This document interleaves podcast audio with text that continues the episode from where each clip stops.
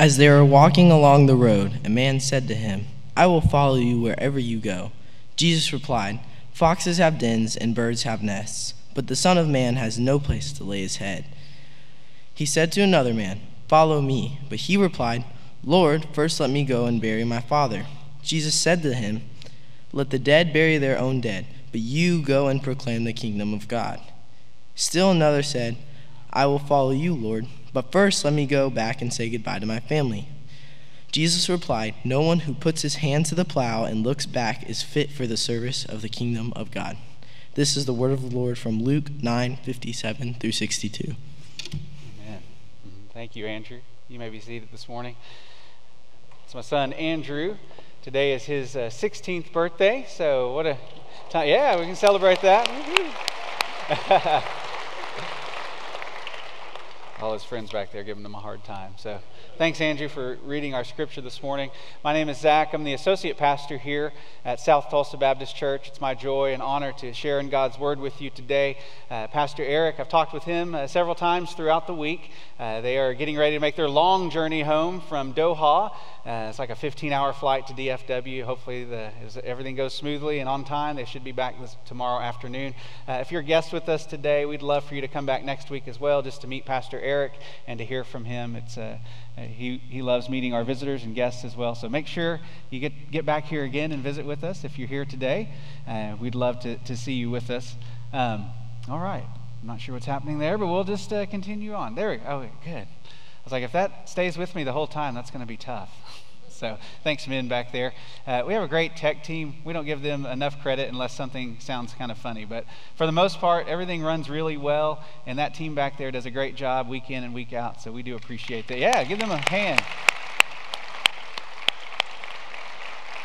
Like I said, oftentimes uh, the tech team doesn't usually get any uh, attention unless something not good is happening. So, for the most part, everything usually runs really well around here. And so, that's a great thanks to them and that team that's in both services, serving faithfully, running words, running cameras. So, we're so appreciative of you.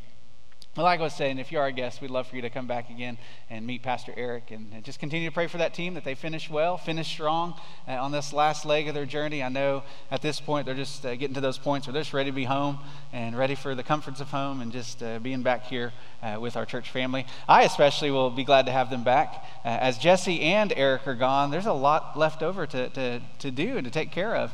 And as you know, many of us, we landed from, we got back from Guatemala last weekend, so we just hit the ground running. It's just been one of those weeks and right back into sports, taking care of kids and family. And so, Anyway, it's good to be in this place to spend some time in God's Word with you uh, from the book of Luke. Uh, Eric asked me a few weeks ago, he said, Hey, you know, you will be preaching for me while I'm out one of those Sundays. And I said, Sure, I'd love to. And he said, You know, pick a red letter passage. And so I said, Okay, that shouldn't be too tough. There's a lot of them out there. And if I'm being honest, this wasn't my first choice. Uh, if, if I, as I've read this passage through the years, this is a very tough passage. This is not an easy passage to read. It, it, doesn't really, when I read it, I don't just you know get a lot of great encouragement or hope from it. It's really a tough passage.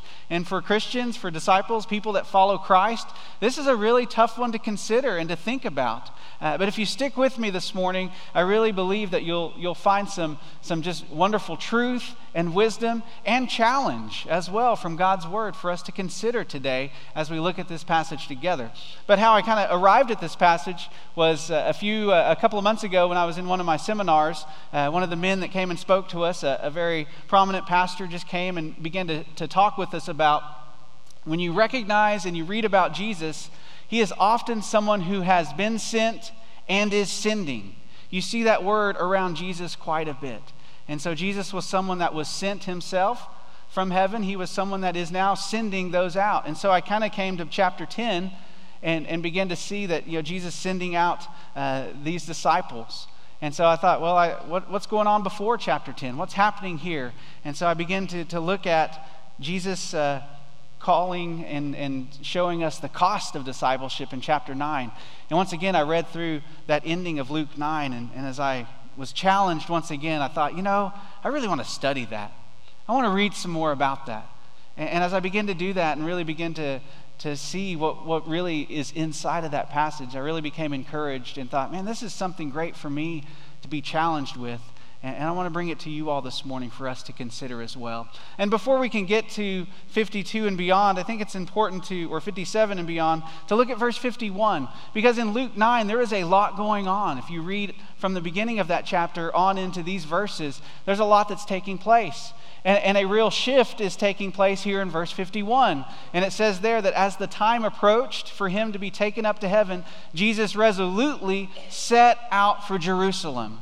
And so we see a shift here as Jesus is preparing to go to Jerusalem. Jesus is preparing to go to the cross. Jesus has resolutely, he is determined. Some other translations say determined.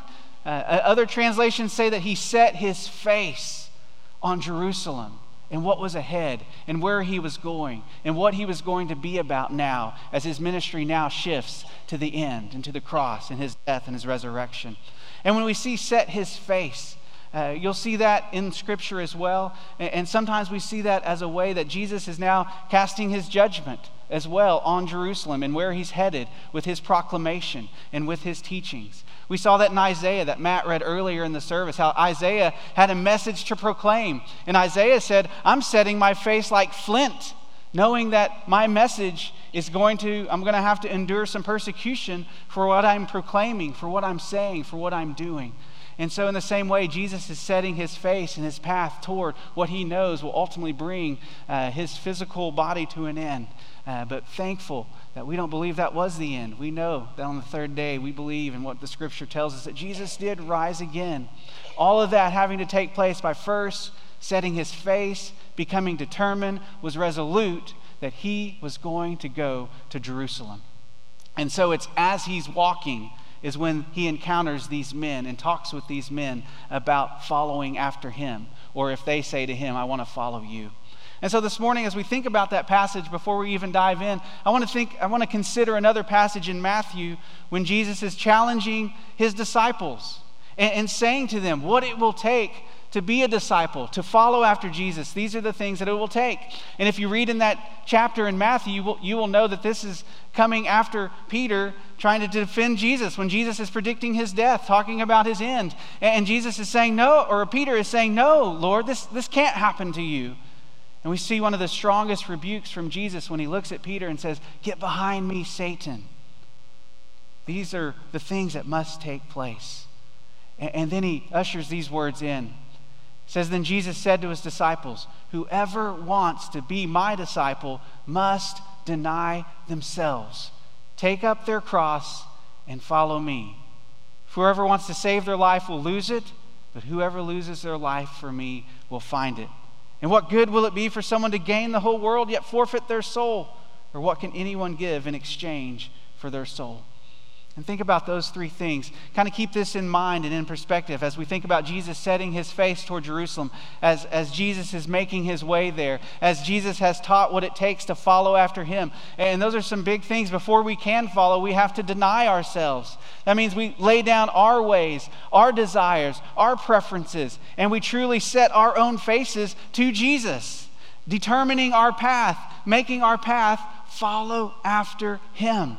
And so, as we do that, we are denying ourselves, and then they're taking up our cross, uh, crucifying ourselves with Christ, putting to death the former self, the old self, the old ways. When we begin a journey with Jesus, that's what it begins to look like. Our identity becoming wrapped up in Him, that there's no more me, because I'm denying me, I'm laying me down, because now I follow Christ. And if you're in here this morning, uh, I would ask you have you made that decision to follow after Christ?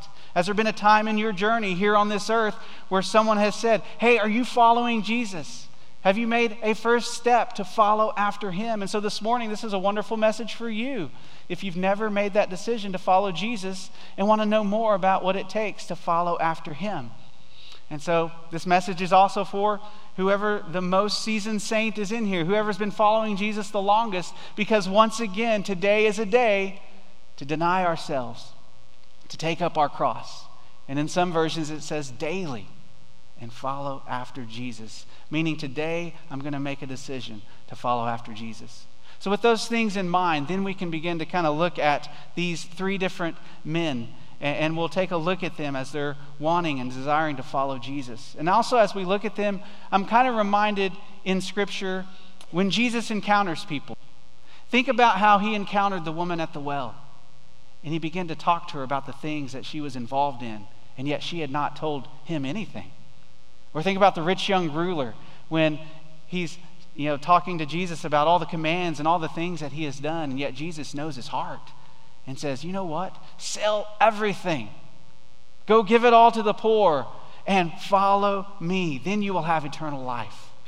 And so when I think of those things as well, Jesus is not just encountering these men in such a way where they're speaking words, but Jesus is someone who can look into the heart and look into the soul of these people. And so his response isn't necessarily directed at what they're saying, but I believe that his response is also because he's peering into their lives, he's seeing what's going on in their hearts. And so his response, though it may seem harsh, is really just a reminder that something else is going on inside of those hearts and lives. And so this morning for us, that's also how we're kind of approaching this passage of Scripture, is that Jesus is looking into those hearts and those lives, and he truly sees what's keeping them from following after him. And friends, he can do that with us today as well.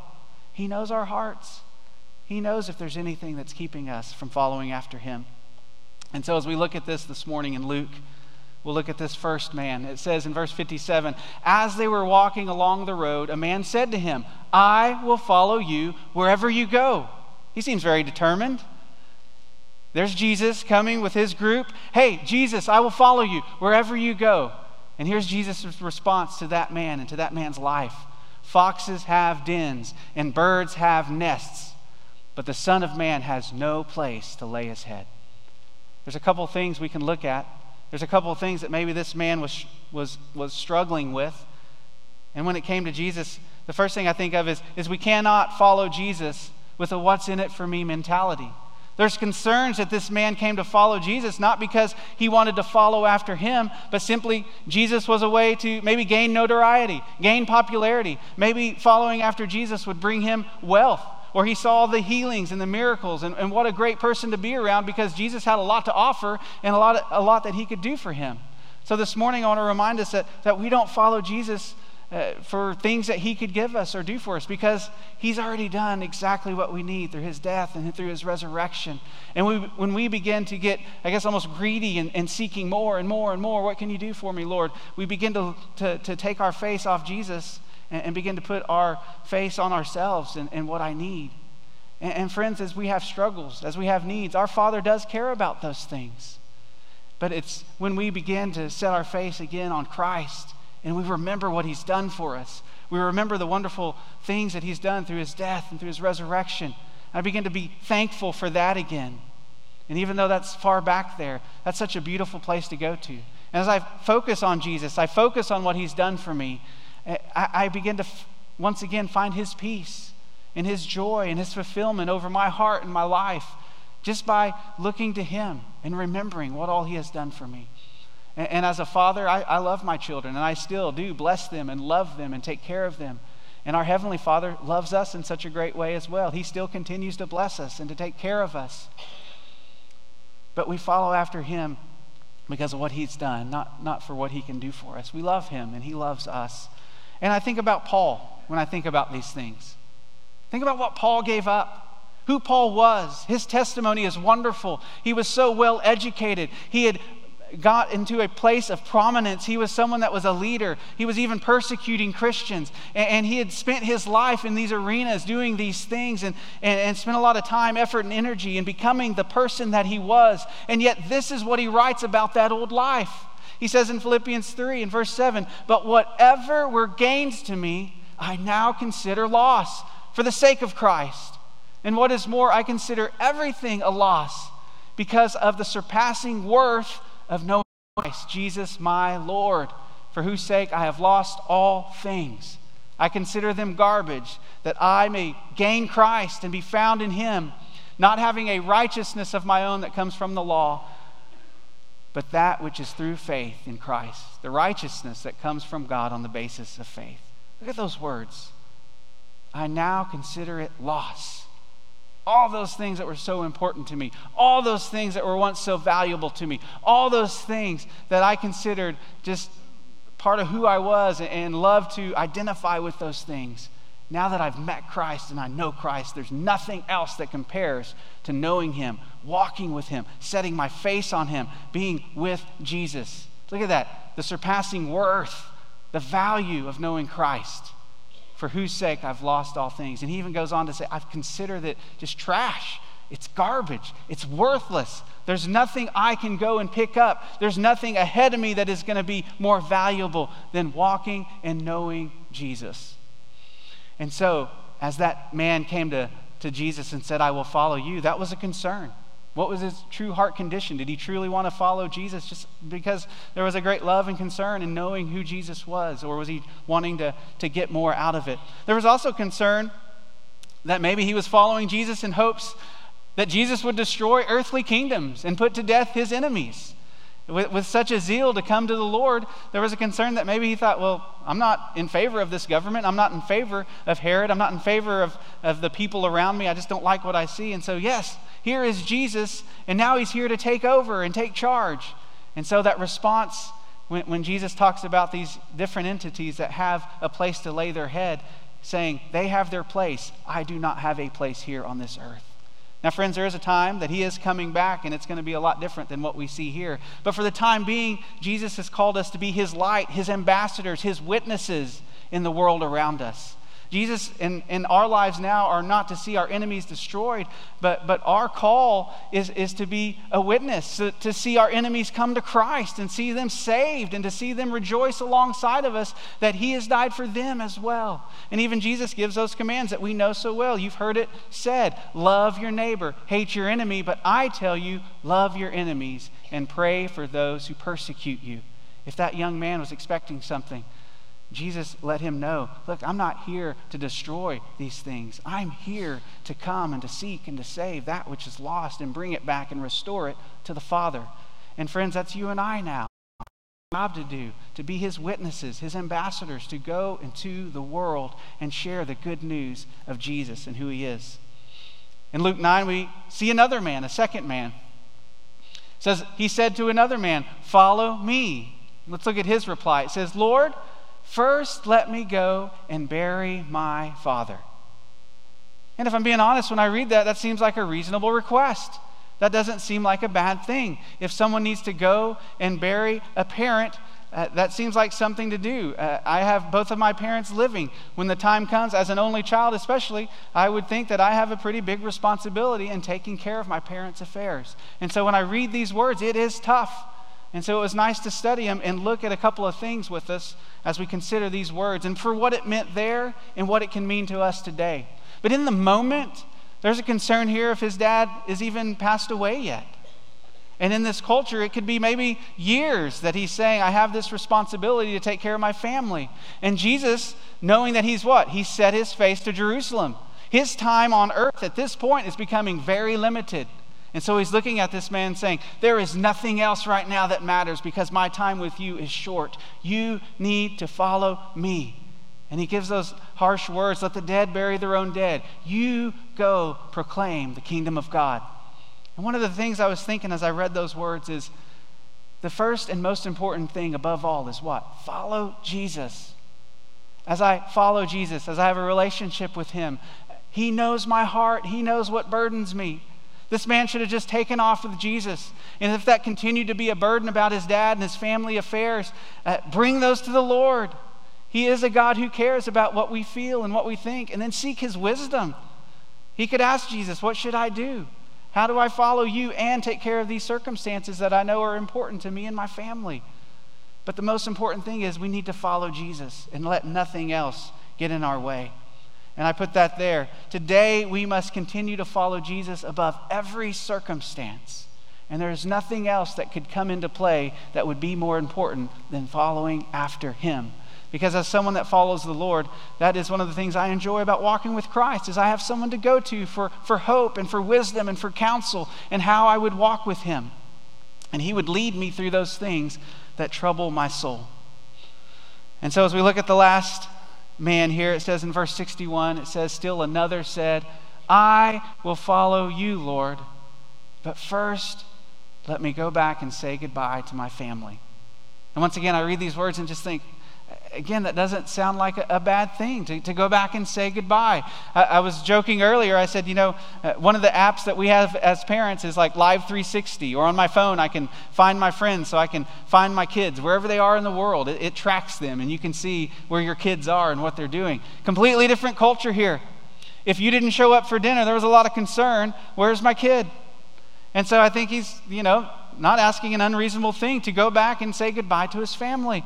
Let them know what he's doing, let them know what he's up to. But I think Jesus sees his heart. It's not just about his family, what he would go back to. There's a lot of things that he was probably still connected to, maybe a job, and his family, and his friends, and his way of living. And so for him to go back means he got sucked right back into his old style, his old lifestyle, his old ways. And so for Jesus, he's saying to this man, Look, you can't go back. Because no one who puts a hand to the plow and looks back is fit for the service in the kingdom of God. So, my last point here this morning is we cannot follow Jesus while clinging to former things. And this has been a difficult one for me. And this weekend, I had the opportunity to take my family and my son had a baseball tournament in, down in Dallas in the Metroplex. And my, my family, we became a family in the Metroplex.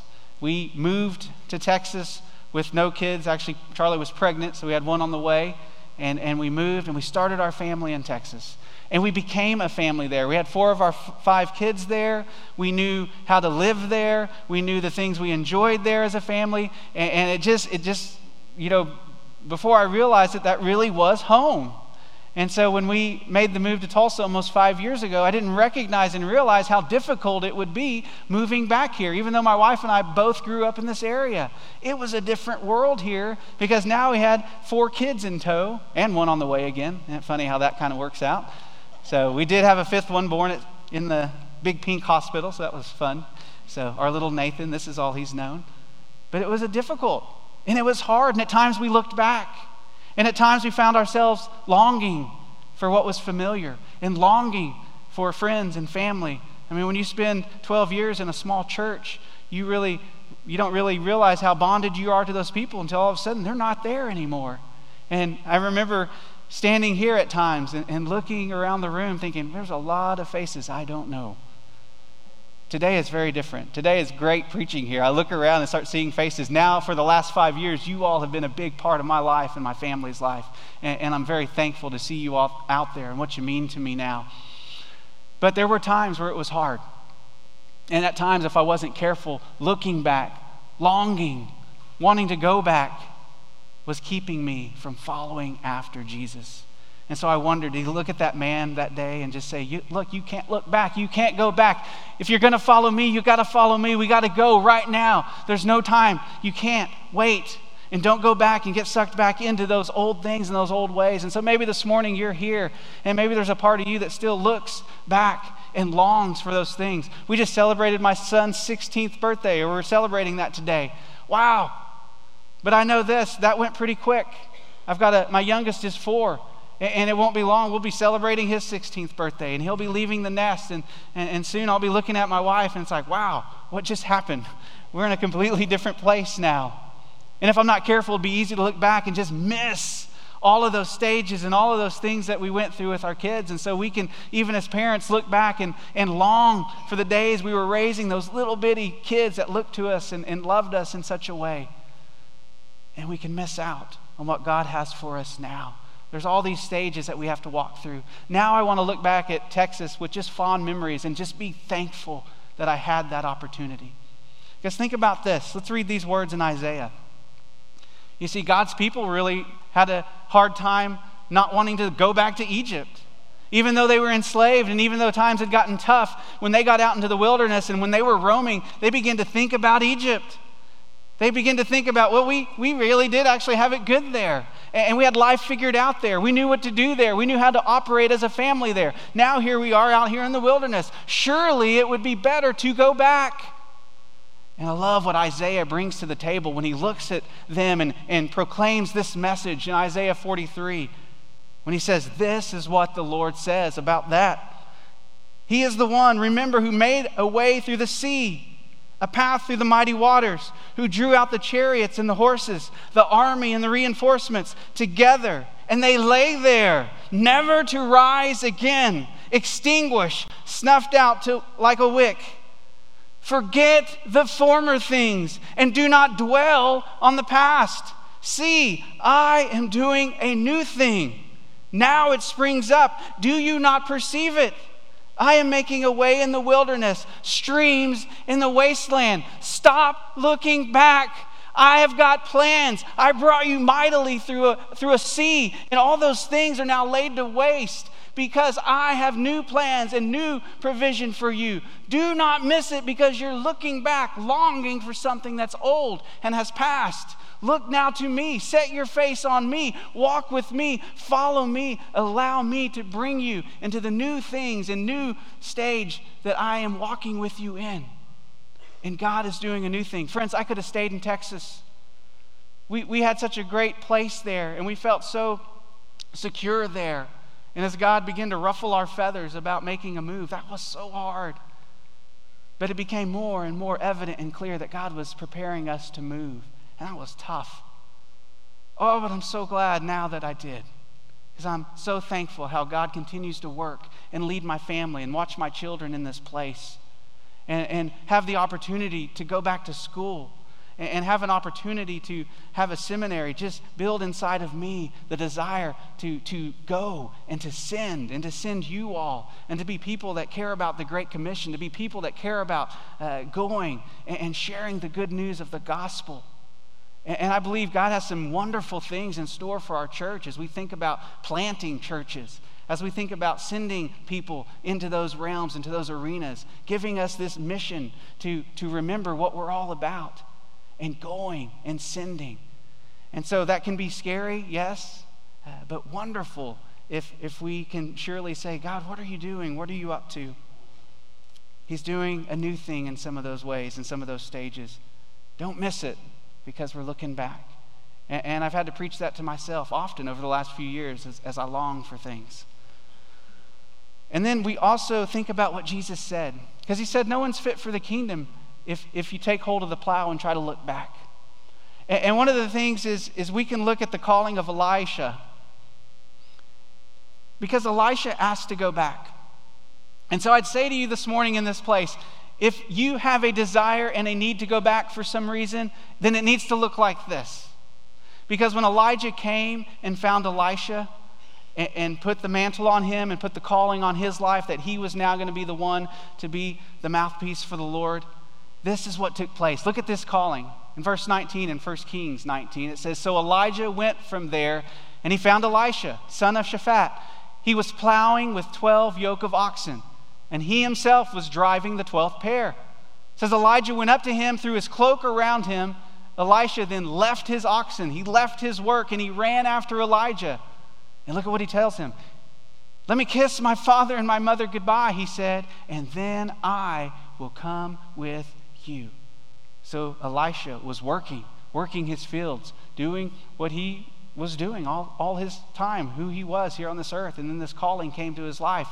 And he did ask to go back. And Elijah told him, he said, Okay, go back.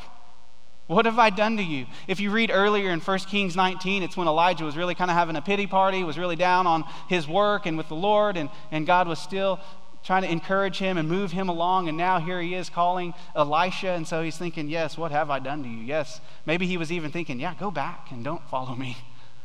This task is hard that's ahead for you. But in verse 21, look at this, catch this. So Elisha left him and he went back. He took his yoke of oxen and slaughtered them. He burned the plowing equipment to cook the meat and gave it to the people. And they ate.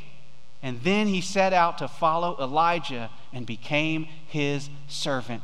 Friends, if you go back, it better to be to make a statement to the people around you that Jesus has called me and I'm following after him. Uh, Elisha could have sold his oxen. He could have left his oxen with his family, even. He could have maybe sold that equipment and made some money to give back to his family or take with him on his journey. No, he took his equipment and he burned it and he used the equipment to cook the meat and feed the people to say, What? I'm now following Elijah. I'm going with him. And truly, that is what discipleship looks like. Because if Elisha began to long for the former things, he couldn't go back because he put it all and, and he took it and he crucified it, and there was nothing to return to. And so, friends, if there's a desire to go back, go back and make a statement to say, Now I'm following after Jesus. And for some of us in this room, is there anything that you need to do that with in your own hearts, in your own lives? Is there anything that you can look and see, you know what? This truly is keeping me from following Jesus, and I need to get rid of it. And so this morning, I, I read those words and I think, my goodness, wow. And it doesn't say anything about kissing his mom or his dad goodbye. I'm sure he did that at some point when they were eating. But the reality is, the point is made. Man, Elijah just went back and he crucified it all. It was gone, nothing to return to. And so, as we get ready to close up this morning, just a reminder that today is the day to follow Jesus. And as we live in this country and in this culture, we are bombarded by things and by things that can come our way and, and, distractions, even as James mentioned earlier, about so easily distracted, even by our devices, and get just wrapped up into those places. There are so many things that can come at us as we grow older and our bodies start doing different things we're trying to figure out. There's just so much that could easily take our eyes and our face off Jesus. But today, what a great reminder to set our face on the Lord and follow after Him. And today is a great day to examine that and to see that and to, to know that. So, whatever situation you find yourself in, just take it to the Lord and follow after Him and allow His peace to come over you. And then come back tonight. We'll take the Lord's Supper together and, and truly remember Jesus and His sacrifice for us and how in Romans 12 we are now called to be a living sacrifice for Him. So, today is the day to follow Jesus. And then just a couple of questions to consider. And I'd love for you to take these sometime, maybe today and this week, and, and begin to truly pray over these things. Always go back to the 139 Psalm, and at the end, when, when David says, Search me, Lord, know me. If there's anything in me that is not worthy, let me know, let me see that. And so we take questions like this to the Lord to say, You know, God, am I following you for the wrong reasons? Am I just caught too much on what you can do for me? Lord, help my heart truly be I want to follow you. And if you bless me, awesome. But I can be so thankful for what you've already done and begin to count my blessings, to be thankful for so many things. And then to see that you still do love and, and walk with me. So, Jesus, if there's anything uh, about my following you that is not pure, that is not holy, bring that up. Let me see that. Let me wrestle with that. And then the last thing there is is there anything you need to let go of to follow Jesus? That could be so many things. One of the things we talked about in my seminar a couple months ago was just the importance of encouraging your people. Uh, one, one, he said, don't hoard your staff. So God may even call some of us to go and to be sent and to plant churches and to go into new places. And he said that's gut wrenchingly hard to do because you love people. And he says, and encourage your church if God is calling them to go, to go. And one of those church planters, church planters out there, uh, I've talked to one. There's one I'm getting ready to go and just spend some time with because that's a big, you know, goal of ours is to see our church be a church that plants churches, and we want to know more and see what that looks like, especially for our area here. Uh, but as I talked to this church planter named Buddy, he, he told me, he said, "We do want some of you to come as, as you know, ministers."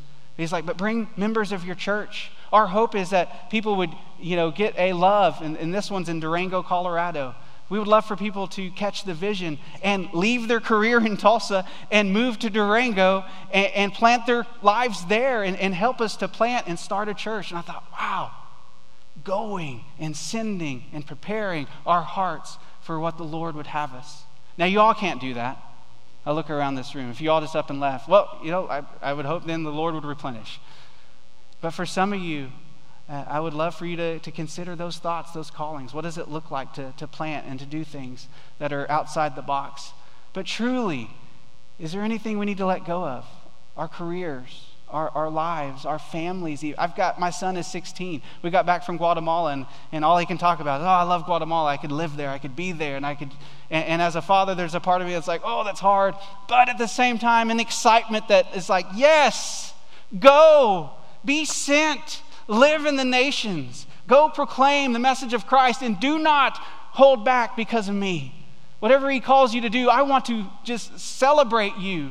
Even if it's on the other side of this globe, if God calls you to go, go. And so, friends, that's us. Go into your workplaces, go into your families. Going is not just about moving or relocating, but it's also just going and being on mission right where you are, following Jesus, setting your eyes on Him, and just being sent even in your own little neck of the woods and allowing God to work through you, use you, be a minister. And so, this morning, those are the two questions we all just need to wrestle with and allow the Lord to search our hearts. So, we're going to have an invitation here in just a moment.